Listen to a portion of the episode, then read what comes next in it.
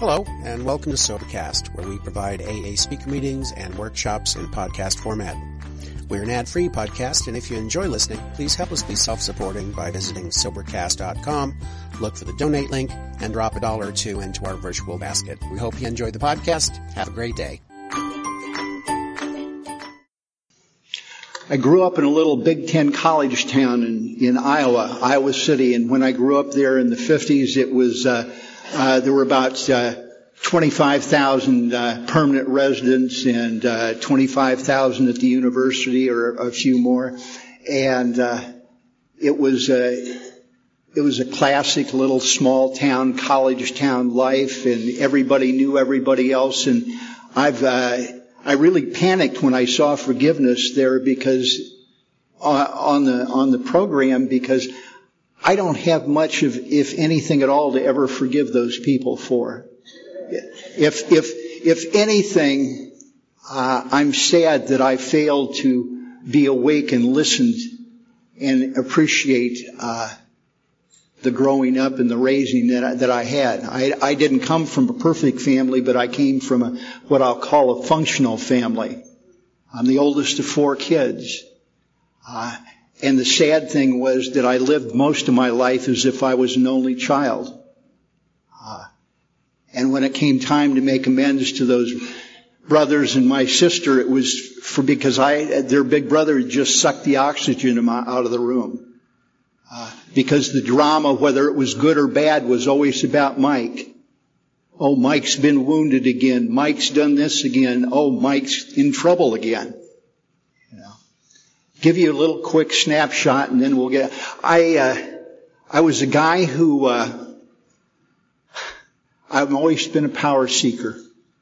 I, uh, I looked for power in the beginning before I found alcohol and other stuff. I, I looked for it by pleasing adults and people I thought had power. And uh, so I was a very good student, and I, I worked in the principal's office, and I belonged to all the appropriate organizations and that kind of stuff. And uh, if your parents, uh, somebody would ask me over to your house for dinner, uh, you'd wince a little bit because as soon as dinner was over, I'd jump up and start clearing the plates from the table and carrying them out in the kitchen, and I'm rinsing them off.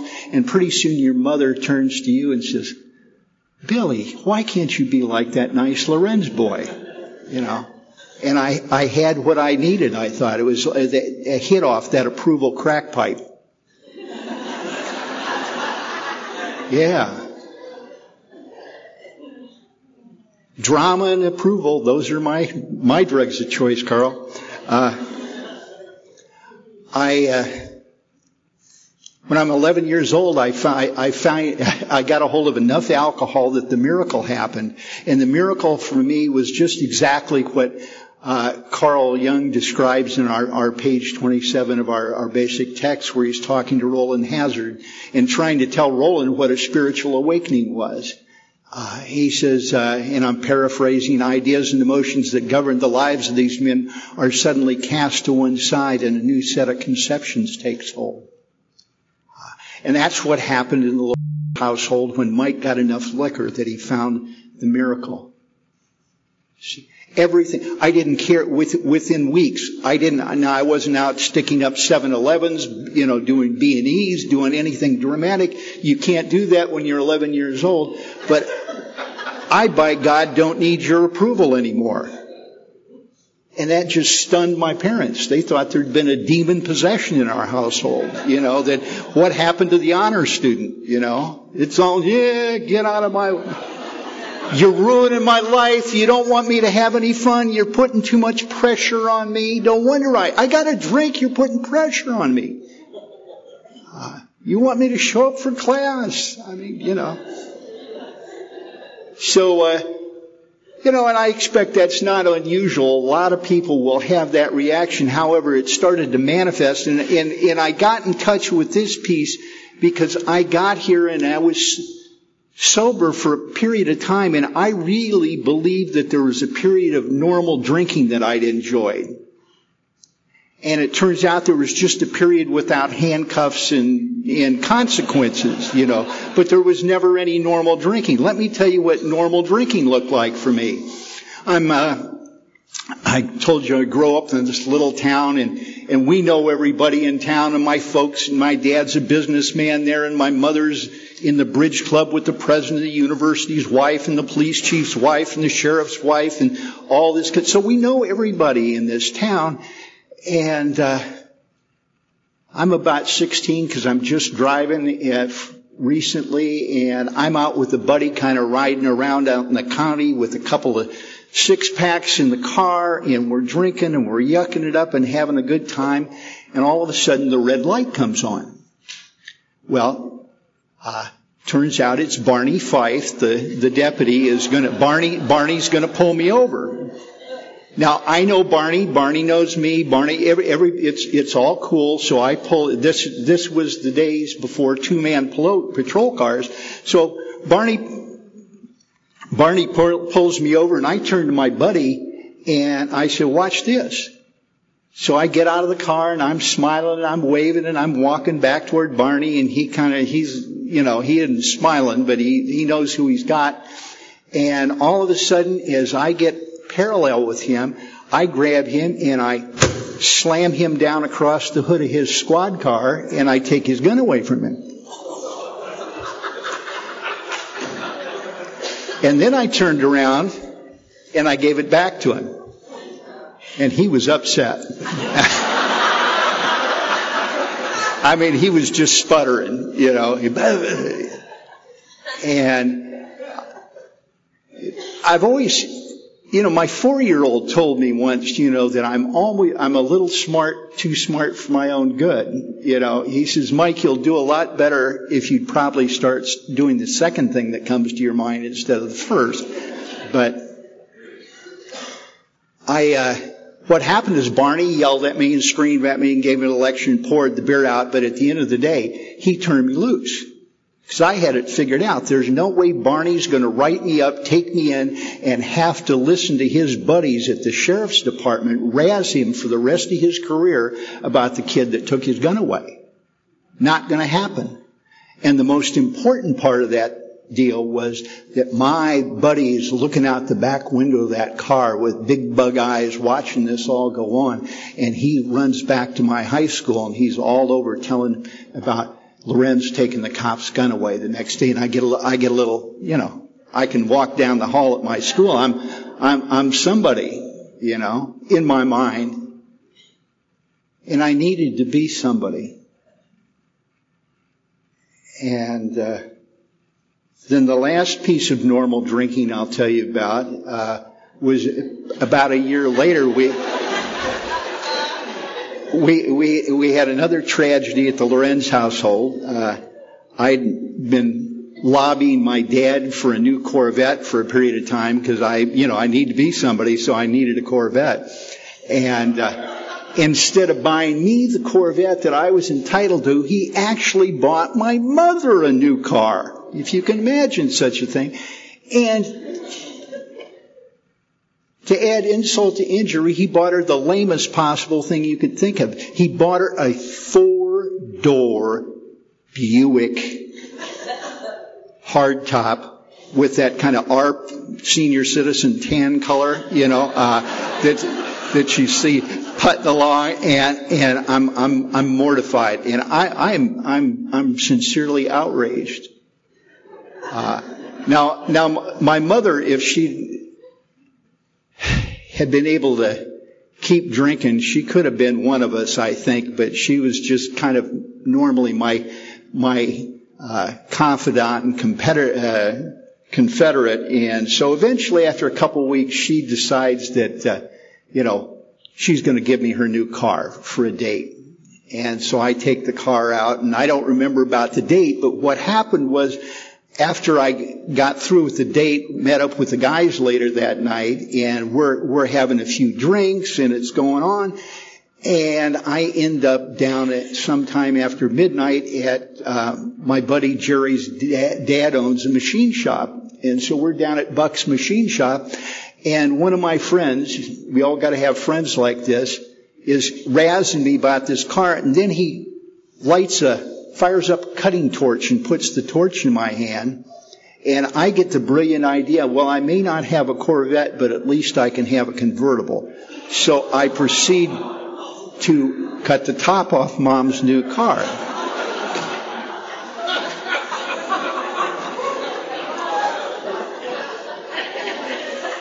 Now, now we fast forward to Sunday morning at the Lorenz house. Uh, my parents bring the younger kids, they're going to take them to church, and they come out in the garage, and here's the smoking hulk of mom's car. Uh, with Big Brother laid out naked across the front seat.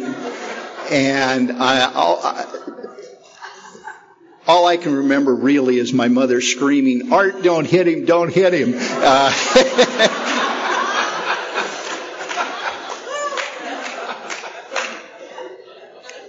And so that was my normal drinking period. Uh, got uh, got sober by a series of miracles that that we've all had in our own ways, and, and got here. And uh, once I once I finally caught hold here in Alcoholics Anonymous, I uh, I found I, I love I loved AA. And I did what I what I'd never done before. I, I, became an active member of Alcoholics Anonymous, or what I thought an active member was. I'm going to 11 meetings a week. I'm uh, I'm, I'm grabbing a hold of every service position I can I can get to it. And this is not 90 meetings in 90 days. This is year after year after year. Uh, and uh, I uh, love all this stuff. Oh, I even started my own meeting.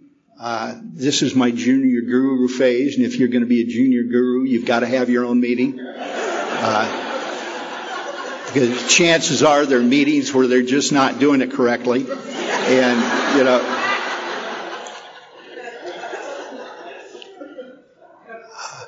So. Uh,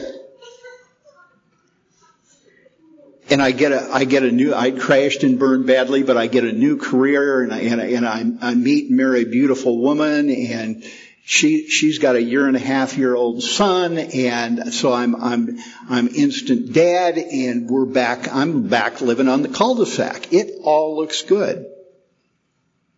Sponsoring people, uh, but as my fifth anniversary in Alcoholics Anonymous approaches, uh, I'm considering suicide with a sincerity I never had when I was drinking. I'm more hopeless and more broken five years away from a drink than I ever was when I was drinking. Uh, and my experience was, see, when I was drinking, uh, there was always the hope that someday I might get sober and the pain might stop and the, and the things that were driving the demons might go away and, and so forth. And if you'd listened to everybody talk, it sounded like drinking was my problem. You know, I, how many people would said to me over the years, Mike, if you just didn't drink, you know, uh, we'd promote you in this company. If you just didn't drink, I'd keep this engagement ring. If you just didn't drink, you know, whatever you want to you want to call it. I haven't had a drink for five years. I've been given, given gifts. I, I'm, I'm going to lots and lots of AA meetings. And I don't know it, but I'm dying from untreated alcoholism, sitting right, going to 11 meetings a week and slinging slogans around AA. Uh, there's a gal back home that likes to remind me that she she was a few years, she is a few years in front of me, and she was uh, she was a young divorcee with four children, and her crazy husband that I allegedly sponsored came came by drunk with a shotgun and terrorized her and the kids. And my my suggestion to her was she needed to do more service work. Really? Really? Ah. Uh, but that's all I have. And I love AA. And my friends are here. But my secret when I'm sitting in the room is this works for you. because I can see you're changed and I can see you're happy and I can see that your, your, your lives are going differently. But I feel like I'm full of broken glass. See if that wife I love, she's telling me things like, Mike, being married to you is the loneliest thing I've ever tried to do. Mike, do you suppose if I let you sponsor me that we could have one of those intimate conversations you have with those guys you sponsor? I know more about what you think, feel, and believe by listening to your half of those conversations than from anything you'll tell me. And God's got a sense of humor because in the, in the midst of all of this, uh, well, your, your speaker tomorrow, one of them, uh, was the guy I disliked most in Alcoholics Anonymous. Uh, and I disliked him. I began disliking him, first of all, because my married girlfriend thought he was cute. And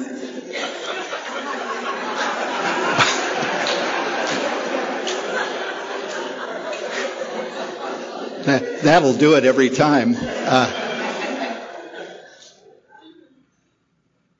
and uh, yeah, gosh, the first time I met Gary, uh, I was getting a 90 day chip and he was getting a 21 year token. And everybody went, Oh God, he's gorgeous. Oh, he's so tall. He looks like the Marlboro man, you know, and, um, yeah, you know. Uh,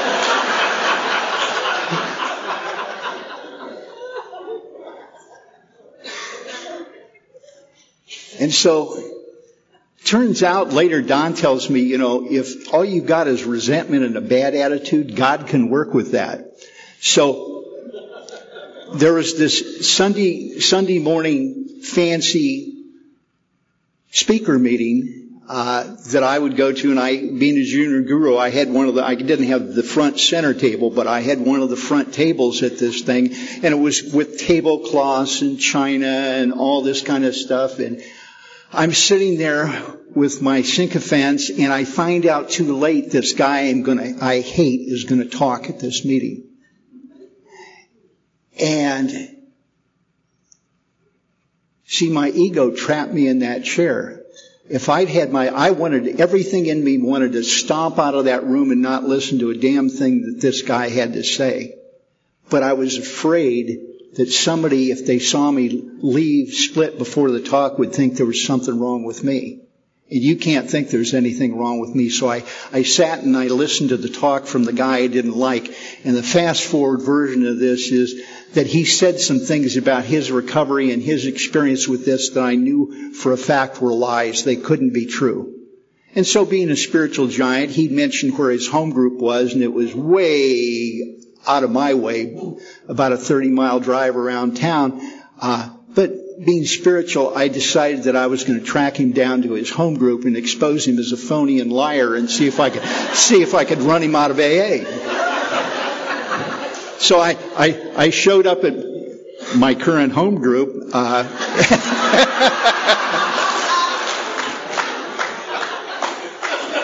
with this agenda and, and Gary meets me at the door and welcomes me and I go in and I sit through the meeting. Anyway, I never got the goods on him. I mean, I don't know why he, you know, he kept up a good front and, and I was leaving this place never to return again, you know. I don't need this kind of stuff. And just as I'm leaving, he grabs me and he says, Hey, Mike, I'm supposed to chair next week, but I may have a business commitment that'll keep me from being here. Would you be willing to fill in for me? Well, I'll come back to run your group, you know.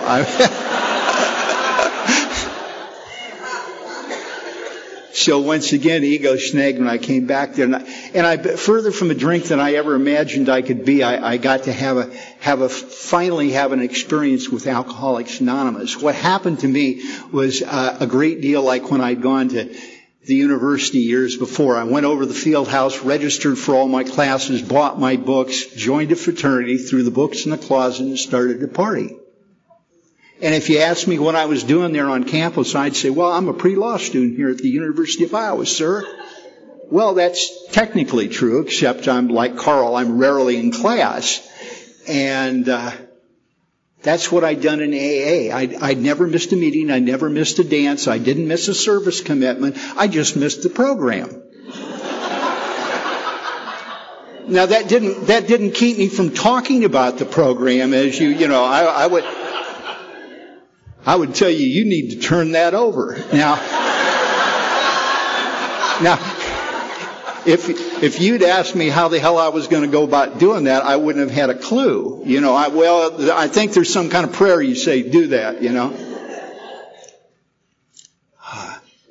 So uh, turns out, uh, yeah, spiritual principles. I got here. Now this was before I got married, but what my early sober time in AA. Uh, I'm having a conversation with my sponsor number two in the parking lot of the, the local AA club. And, uh, I'm, uh, George is releasing me with love at this time. And, and the reason is that, uh, I'm, as I explained to you, I'm dating a married woman in the program. I'm sponsoring her 16 year old son. And I play cards on the weekend with her husband and he's a gun toting federal agent. and, and George says, Mike, you know, every time I can confront you about your behavior, you explain it to me in such a way that I start to think it might be God's will. He says, he says, I know that's insane, so I can't have anything to do with you. So this is what sober Mike looks like. And, uh, Gary, Gary and the guys got a hold of me and I, I, I had my first real experience. And it was unfortunately not in time to, uh, to have, uh, to save that marriage. Uh, by the way, if you're trying to save a marriage, don't do something like go home and tell your wife who's eight months sober longer than you are that you're going to have step study school for her at the kitchen table at your house. Uh, that, that, that is not a good move. Uh, So, spiritual principles here. It turns, it turns out, here's what,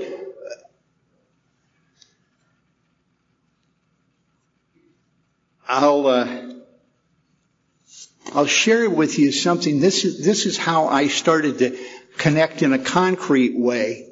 And, uh, now, with the proviso that Katie's going to tell you how to do this very correctly in the morning. Uh, this this is a very imperfect effort. I'm I'm here and I survived as a result of lots of very imperfect efforts in AA. Uh, one of one of the things that Don told me, he says the only time you need to do something perfectly in AA is if you've taken the position that you're only going to do it once. If you're going to do it once, then it better be perfect. But if you're willing to repeat as necessary, uh, then uh, then you need no ha- have no fear about maybe not correctly, quite correctly doing it, because you'll life is generous and you'll have another t- chance. So. Uh, a guy that I'd met along the way uh, had, I was calling him and calling him and trying to get him uh, some insight and stuff from I don't know what. I'm a spiritual thief, turns out. Yeah, I uh, I laid that line on, on Don once. Don, I want what you have. He says, you can't have it. what? He says, he says, you can, what I've got is mine. He says, I'll show you how to get yours, but you can't have mine. And by the way, why would you want it? So I'm trying to get something from from Mickey, and uh, I keep calling him and calling. Finally, he says, "Look, Mike, I've told you I want you to do this piece of inventory. If you're not willing to do it, don't call me back until you've done it." Click. So I, I wrote the piece of inventory I didn't want to write. Uh, and like I did so often, I, I'm, I'm, I put myself in this position because I've way overthought this whole thing.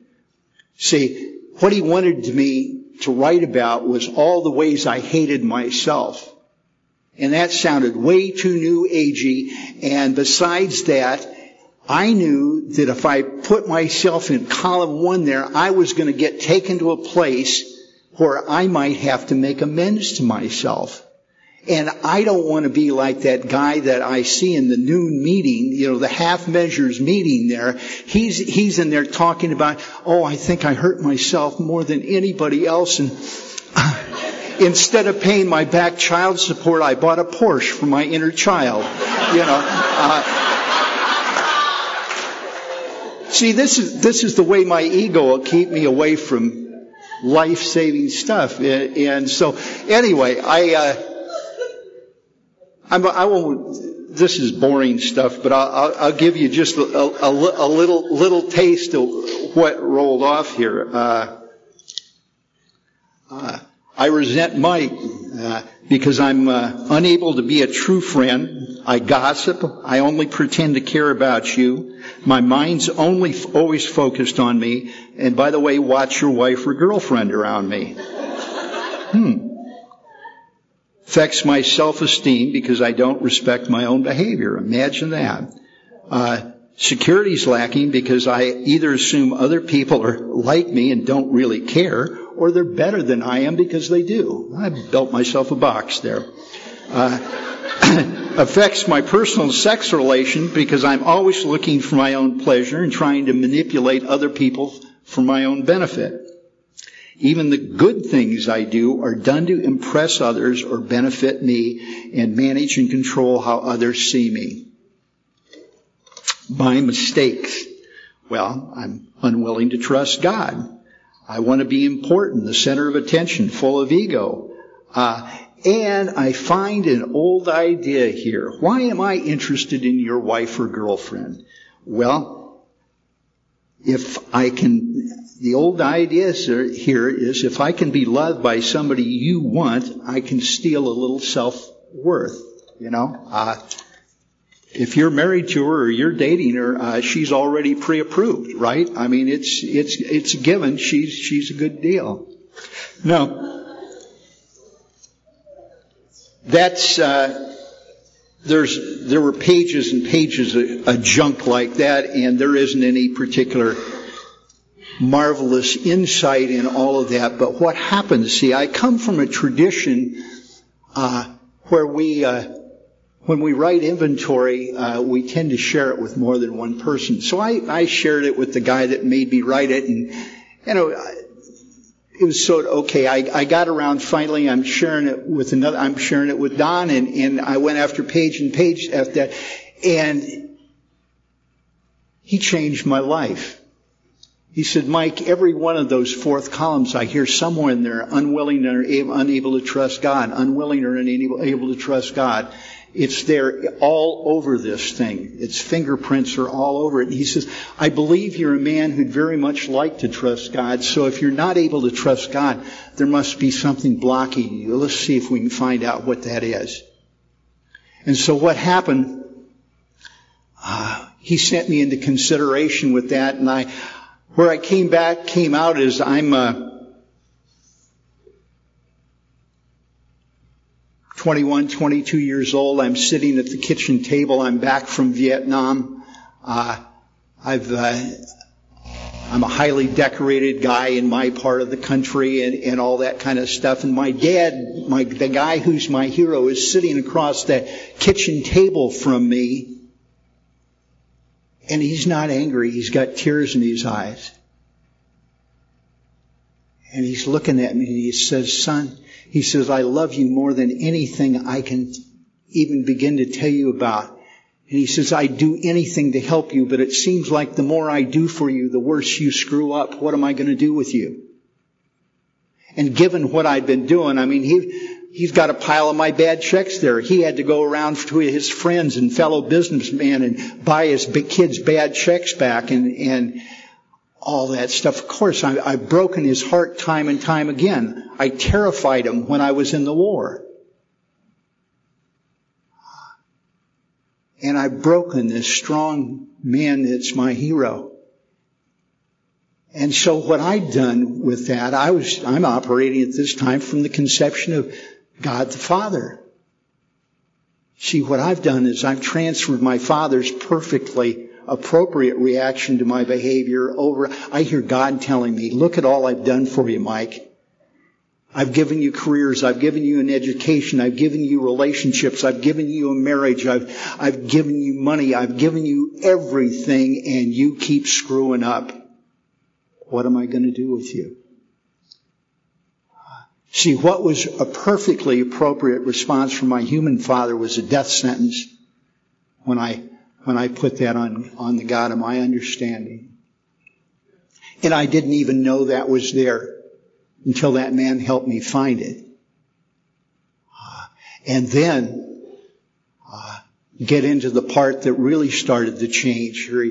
Uh, we got to find something or somebody where I can begin to have a relationship. I I had a a good friend by the name of Clint, and Clint Clint would always harp on the fact that he says, Mike, you don't need to believe in God, you need to have a relationship with God. And his example, he says, you know, that in your inventory, that, that cheerleader, Becky, that you were all excited about, he says, now did you, did you need to believe in Becky or did you need to have a little something more going on with Becky? I mean, was just believing in Becky going to be, get the job done? And he says, if it's that way with Becky, then it's probably that way, you know, in this relationship. And so I come up out of this after some a period of consideration and reflection with what I call my my four pillars that I that I started to uh, uh, assemble a spiritual life on. And the first the first characteristic that uh, that higher power had to have for me was God's not angry. Uh, I don't know about you, but I will not be close and open and intimate with anybody that I believe is angry with me. I'm never going to be good enough. I'm never quite making the grade. It's it, there's there's always a chip in the china. All this kind of stuff, just for me. Uh, see, I was treating God like the IRS. I got to do business with Him, but I'm not going to get any closer or spend any more time than I got to. You know. So God's not angry. That's the anchor point. And then uh, the next piece was that uh, God doesn't think comparatively. God loved me just as much when I'm standing in a liquor store writing a bad check to buy a bottle of whiskey to go seduce the neighbor's wife as he does when I'm at the Salvation Army trying to help a newcomer. Now, make no mistakes. I get different consequences depending upon which one of those things I'm doing. But that's not God punishing me. That's just me getting the consequences of my behavior. If I go out and lay down in traffic out here and a car hits me, that is not God punishing me. That is traffic, you know, coming. And then the next piece was given to me uh, by a priest that was in our home group for a long time, who's now passed, and uh, Larry uh, Larry said, "You know, this is a, an inner city parish here, and I get to do a lot of pastoral counseling here, and uh, there."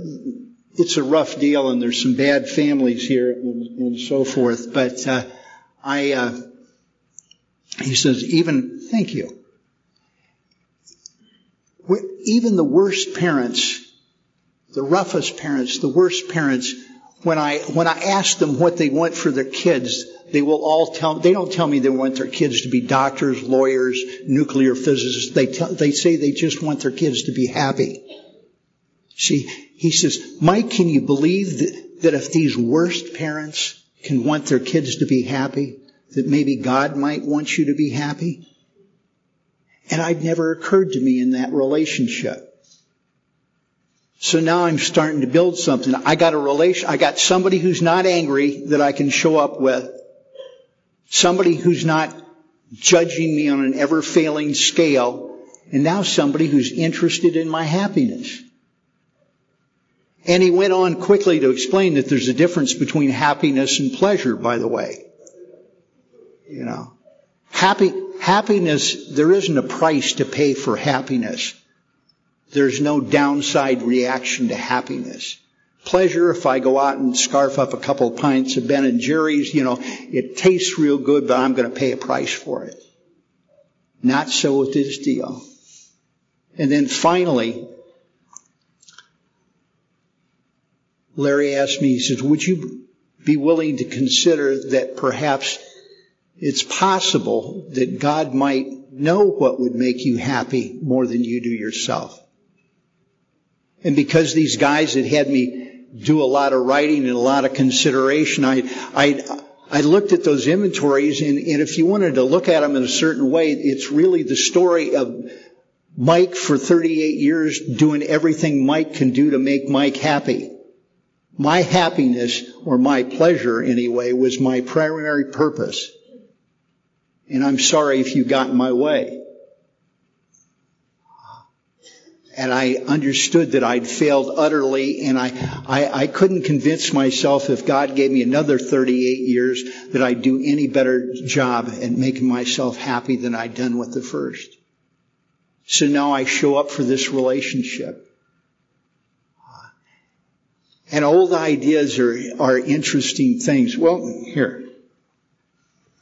Here, I'll show you what an old idea looks like. This is an old idea.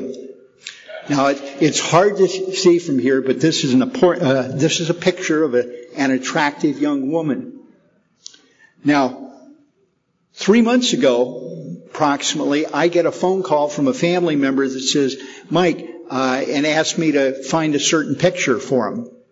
So I go into the shoe boxes and start looking around and I, I come out with this picture. And she looks kind of familiar, I mean, you know, and everything, but I, I can't really place her. And I turn it over and on the back it says to Mike with love from Kathy. And then it's got a date on it. Well, it's a funny thing, but that date is the exact same date that's on my arm. And see, my story was that when I returned from Vietnam and got out of the Army at Oakland Army Terminal and went to fly home from San Francisco, that they were hating on us GIs and they were mean to us and they spit on us and they cursed us and they did all this stuff. And I've lived with this story and I believe this story that, and the story just went poof, it blew up. Because when I'm looking at this, I remember that uh, the real story was that Kathy and I ran into each other at the San Francisco airport. And Kathy adopted me and took me home to her apartment in Oakland for three days to properly welcome me back to the United States. now, no cell phones, no emails, so now I've, I've, I know if I if my mother gets wind that her son is back in the United States, his butt is going to have to be home. And I'm not quite ready to go home yet. I love my mother, but I'm not in that much of a hurry to get home. So what do I do? I make up a story. You know. See, first of all, look at the self-centeredness. I'm willing to let the people that love me dearly, and remember, I've been shot and almost killed a number of times, so I'm willing to let those people think I'm still in a war zone being shot at so I can be shacked up for the weekend. How selfish and self-centered is that? And I can't tell you that's the way I am, so I gotta make up a story. And I told the story so many times, I honest to God, you could have polygraphed me six months ago and I would have told you the truth. I've told Gary the story. I believe that story was true. So whatever your story is, don't hang on to it too tightly. It may just blow up. But my, my experience is when those stories blow up, it's always good news. See, I found out that, that really, uh, people are far more loving and kind than I ever gave, gave them credit for. Because the story I had was about how, me, how mean they were and how nasty it was. I uh, want to tell you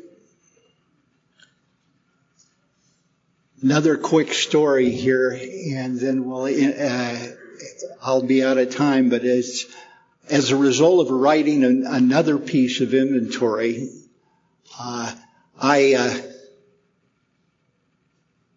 well, I'll read it. It's, I'm, I'm trying to think of it. This may be the short way to t- tell this thing.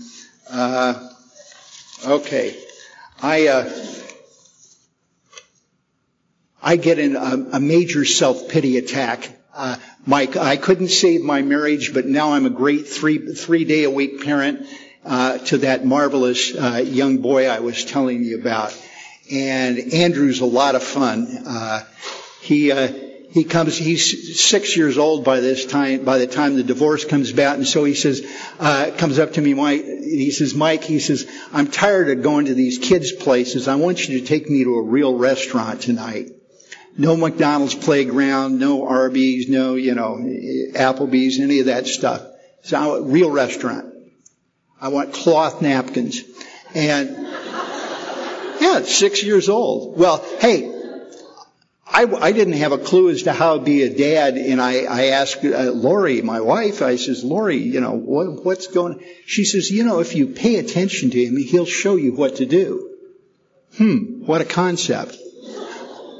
And sure enough, not long after we had that concept, uh, Andrew and I were riding home from daycare, and he turns to me and he says, you know, Mike, he says, I got lots of friends. He says, I need you to be my dad and I got my job description. I don't need to be your buddy, your pal, or anything else. We have those moments.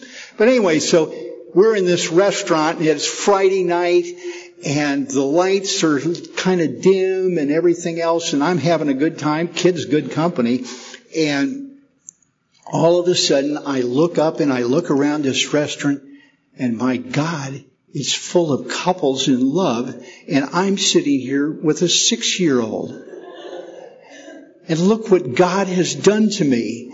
And the self-pity tsunami just washes over me. I mean, the tragedy of Mike's life being stuck here with the six-year-old. So you've, you've, you've got me trained by now. So we finish our dinner, we go home, we watch a video, uh, you know, he gets his shower and we put him to bed and we have a little bedtime story. But soon as he's out, I'm at the kitchen table and I'm writing inventory and I am mad and I am mad at God. So this is what it sounds like for Mike to be mad at God. uh, well, I'm mad at God. I do, why? Because I don't have the relationship I want to have with a woman. I think that God is only going to give me the choice between having a sick relationship or no relationship. I'm lonely. People with less recovery are ahead of me in this area. People I sponsor are doing better. I'm afraid that God will keep me in this pain because I'll be more useful to others than if I have the relationship. Unfortunately, it gets worse.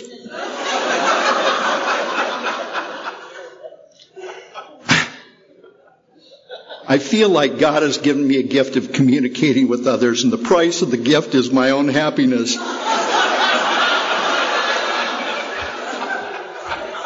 You can't make this shit up. I mean, I'm mad because I know that only God can help me and I don't believe He will. Hmm. Turns out that's a spiritual death sentence, folks. So, well, we get over here to column three. Well, it affects my self-esteem. I feel like I'd sell out my principles to have a comfortable relationship.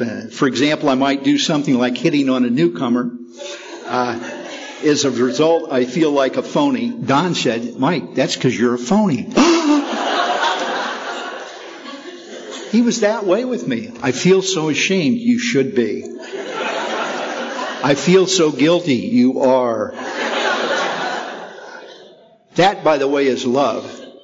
That's the real tool we have here is love. See, I would listen to that man because I knew he loved me. And that had to be established before any of the other technical stuff really meant much at all. Uh, uh, distorts my sex relationship. I'm having an increasingly emotionally unsatisfying sex only relationship. I decided this is the early 90s. I decided before it was fashionable to outsex my sex life. And what that looked like was that I found a gal who was not a member of Alcoholics Anonymous, who was like-minded and the agreement was no cards, no movies, no anniversaries, no any of that stuff.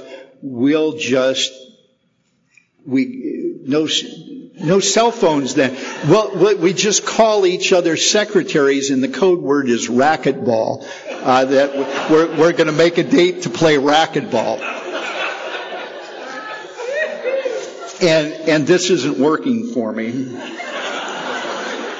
See, it's not my problems that are killing me; it's my solutions. You know, I. You know, of course, Don says, now, he says, that's wonderful. I said, it is? He says, yes. He says, if you were the kind of guy that could use another human being that way, there wouldn't be any hope for you. But since you can't do that, he says, I think there is. And uh, anyway, keeps me uh, jealous of everybody else and comparing myself to them and unwilling to share my pain. I feel ashamed apart from flawed and different. My unbalanced drive in this area makes me vulnerable to getting drunk, compromising my principles will get me drunk, and I know I don't have the strength not to do this. Column four, I'm not willing to give this to God because I don't think He's interested or willing to help. I'm willing to sell out all my principles in order to get relief. Uh, and I won't take an honest look at what this. I've, I've got this fantasy that if I just get this thing in place, just get this magic relationship going, everything else lines up. And uh, and I'm looking for somebody else to fill me up and make me feel safe and secure, and only God can do that. And I pretty quickly that same night I called Gary and I fifth stepped that with him and I, I start working my way west across time zones, and I, I uh, called Don, and, and Don listened to that, and uh, he uh, he changed my life with a couple of things. He uh, he said, "Tell me about this magic woman that's going to fix it all." And uh, so I did in exquisite detail exactly what she was like and personality, everything. He says, Mike, he says, let me ask you this. On the off chance such a woman actually exists, why would she want to have anything to do with you?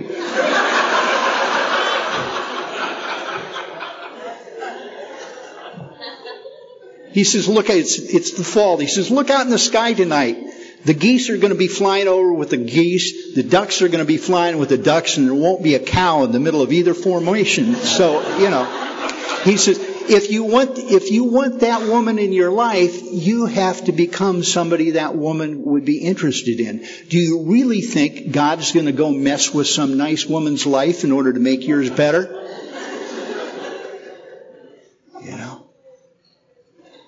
And that's true. Wasn't, isn't that the God we always afraid there was somebody that would use me to help somebody else at my expense? Doesn't work that way. Turns out that the spiritual arithmetic, God always two, puts two people together so they both get what they need. If they're willing to accept it.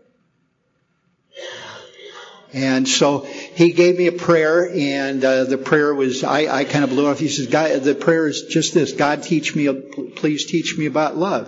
And I said, "Thanks," and I hung up and I called Clinton, L.A. And part of my deal with Don was that if I set, uh, if I followed his advice and uh, didn't like the results I got, I could call up and complain. So a couple weeks later, I call up and I say, Don, you need to know I don't think much of your damn prayer. And he says, well, tell me about that cowboy. And uh, I says, well, since I started saying your prayer, the only woman I was really thought I had a chance that, you know, she might be the one, her company transferred her out of town. And so she's, she's out of the game now. And then to put a cherry on top of the whole thing, I went to see my doctor last week. He said I've got high blood pressure and he gave me some medication that's made me impotent. And Don just laughed and, and he says, you misunderstood that prayer. You thought the prayer was God, get me a woman, didn't you? He says, the prayer is God, please teach me about love. Work with me here. He says, Mike, you're, no, you're a man who knows a lot about sex and knows nothing about love. And so I started, because I knew he loved me. Oh, his other one I will give you. Uh, this would be the dialogue. You know I love you, don't you, Mike? Yes, Don, I believe you love me. Well, knowing that I love you, you know that if there's any way I could tell you how to have a successful sick relationship, I do it, don't you? but there, but there isn't, so I can't. Uh, that's a great one to have in your sponsorship toolkit, by the way. Just saying. Uh, say it saves a lot of, lot of torture. Uh, so I start, I start saying the prayer because I, I, because I, I know this man loves me. Not believing in the prayer, but all of a sudden I find out that I'm in love and, and I'm head over heels in love and I'm in love with that kid like I was never in love with him before. Uh, he and his mom were always a little more special with each other, a little tighter and everything else. And, uh, you know, he and I had always gotten along, but blew out and I, I just loved him like a rainbow. And that's been a lot of years and still do to this day. And then another strange thing happened. I, I, I fell in love again and it, it was with my former wife. Uh, now, I didn't want to marry her again. Uh, but now that's not a laugh line. I didn't want to marry her again, but what I, the best way I can describe it to you is God restored her to the place she had in my heart before all the stuff started happening. Uh, and one of the first things we were able to do together was go to a PTA meeting. Uh, and we're riding in the car home from this PTA meeting, I turned to her and I says, you know, amends had been made and all this stuff by now. And I said, Lori, I says, you know, I think about the only bad feeling I've got left about the divorce is that it interrupted our friendship. And I look over and she's got this big ear to ear grin. She says, you still don't get it, do you? I said, no, what? And she says, Mike, it was the marriage that interrupted our friendship. And it turns out that we're two people that are really well suited to be each other's good friends, but we're alcoholics, so being married sounded like it was more, so we just picked, and all that happened was God just settled things back to where they were, and they still do. Uh, I, uh, I eventually kept saying the prayer and kept saying the prayer, and eventually, uh, she did show up in my life, and uh, I didn't pick her. Uh, and she, uh, she was way too young, way too pretty, you know, all this in, in AA. And we, she was my kind of like Charlie and Katie a little bit. She was my AA buddy.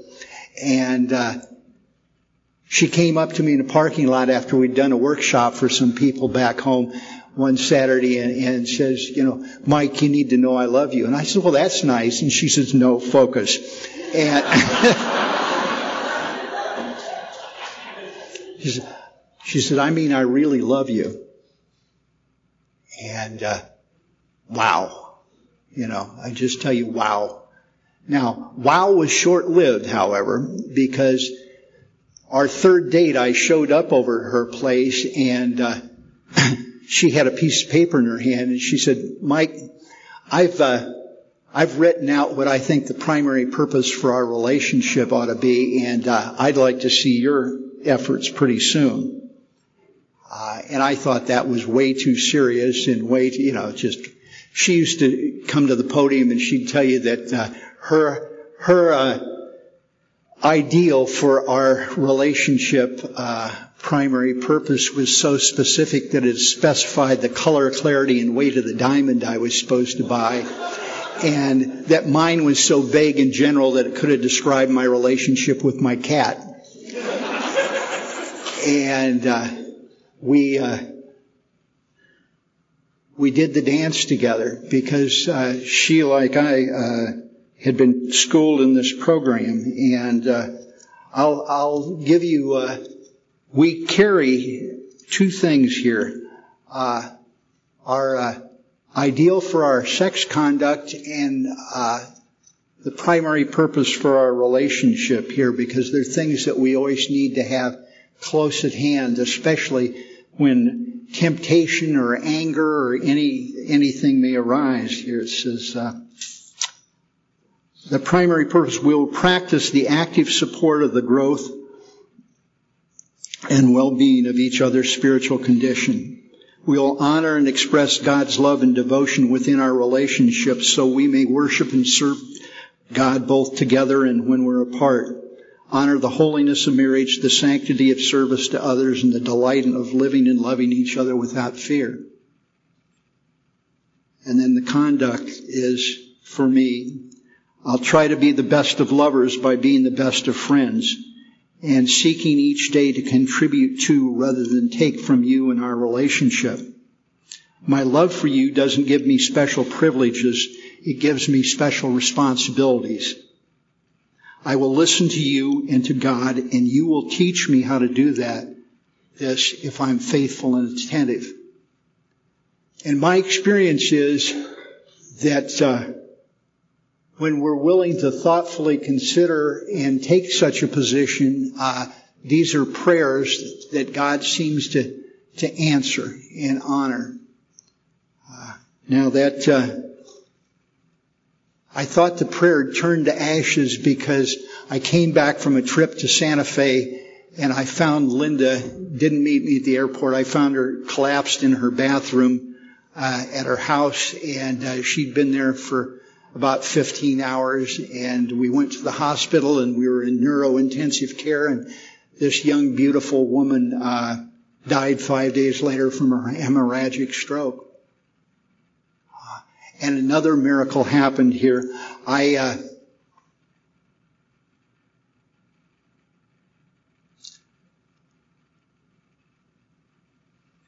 I got to see this from an entirely different angle. Uh, I got to not listen to the voice that was screaming in my head, this isn't fair and you know, all this other kind of stuff. And I just got to be present with her and not lose that whole thing.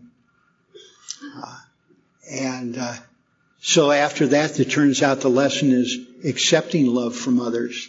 And that can be very scary because when I'm giving out the love, I'm deciding what it looks like and how long it's going to last. And when you're giving it out, you're in charge of all those things. What if I'm just leaning into you a little bit and you say enough? Uh, and then I get all these marvelous, keep saying the prayer, keep saying the prayer. And all these beautiful women turn up in my life and it turns out they're my friends without benefits. And I, I get, I get to have the joy and intimacy and delight and spiritual wholeness of, of knowing these women in an entirely different way. And uh, it's really sweet.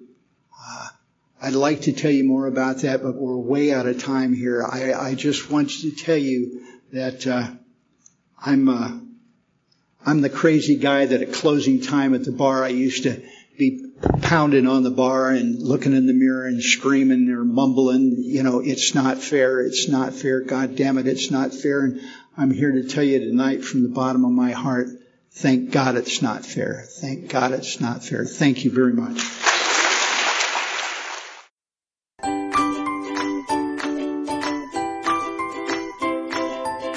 Thanks for listening. I hope you enjoyed the podcast. Sobercast is ad free, and we'd like your help in order to keep it that way. So if you'd like to help us be self supporting by pledging a dollar to a month, visit Sobercast.com and look for the donate links. Thank you very much.